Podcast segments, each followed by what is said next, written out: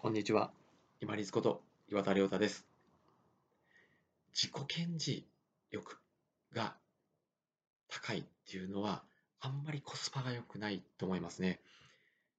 自己肯定感が本当に高い人というのは他の人よりも目立とうとして前に出たりとか、あと比較して他の人を蹴落としたりしようとかっていうふうにこうすることをする必要がないんですよね。なんでかというと、要は自分がやってることに対して自分自身の中で消化しても満足をしているので、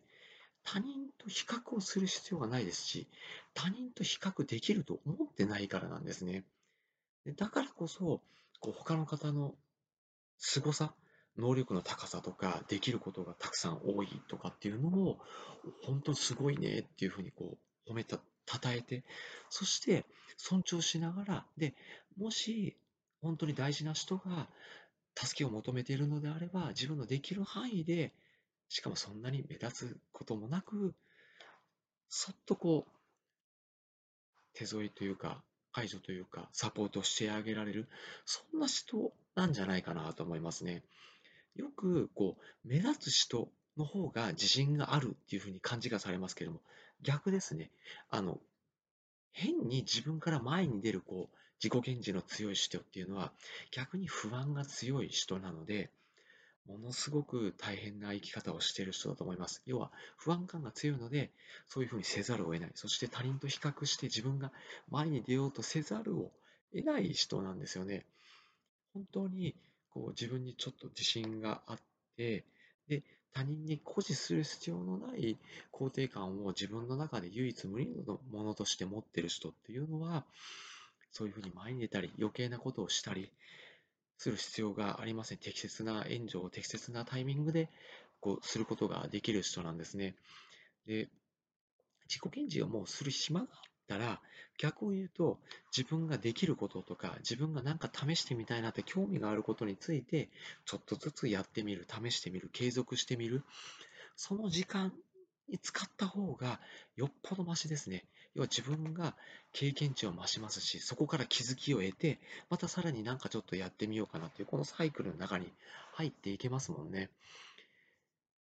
どうしてもですね、やっぱり人間弱いので、他の人と比較したがりたくなりますけれども、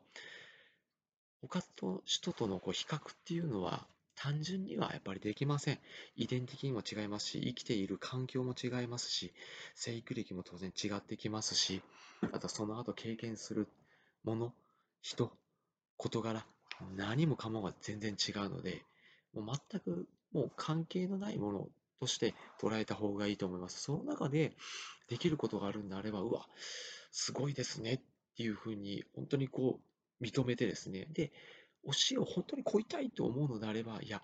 どうやってるんですかってお願いを自分がきちっと下がってしてみたりとか、っていうふうにしてみればお教えいただけることもあるかもしれませんし、まあ、有料になるかもしれませんし、そこは交渉次第で自分の糧としてぜひお願いをしていければいいんじゃないかなと思います。私もですね、まあ、なかなか本当に自己肯定感が高いかって言われると、そうじゃないかもしれません。でも低いかと言われるとそうでもないのかもしれないなと思います。で、自己肯定感が高かったり、自信が高かったりすると、何がいいかというと、こう例えば次世代の人々に対して、必要なタイミングでこう声かけをしたり、後押しをしたり、もしくはその応援している方、例えば児童であったり、まあ、生徒の方であったり、他の方、他人、大人であっても他人であったり、そういう方に、こう、少し、なんていうんだろう、その方が自信を持てる、肯定感を持てるような問いかけであったり、話しかけであったり、あとは語りかけであったり、そういったものができるようになるんじゃないかなと思ってます。私も本当に道半ばですけれども、そういうふうになれるように、そしてそれができている方を見て、できるだけ勉強して真似できるようにしていこうと思ってます。他の人との比べで自己が自分を無理に前に出そうとしたり、しゃしゃり出たり、検事していく必要はないと思います。自分ができることを粛々とやっていれば、自己肯定感とか自信は高まっていきます。そして他の人も自信とか自己肯定感が高まっていくように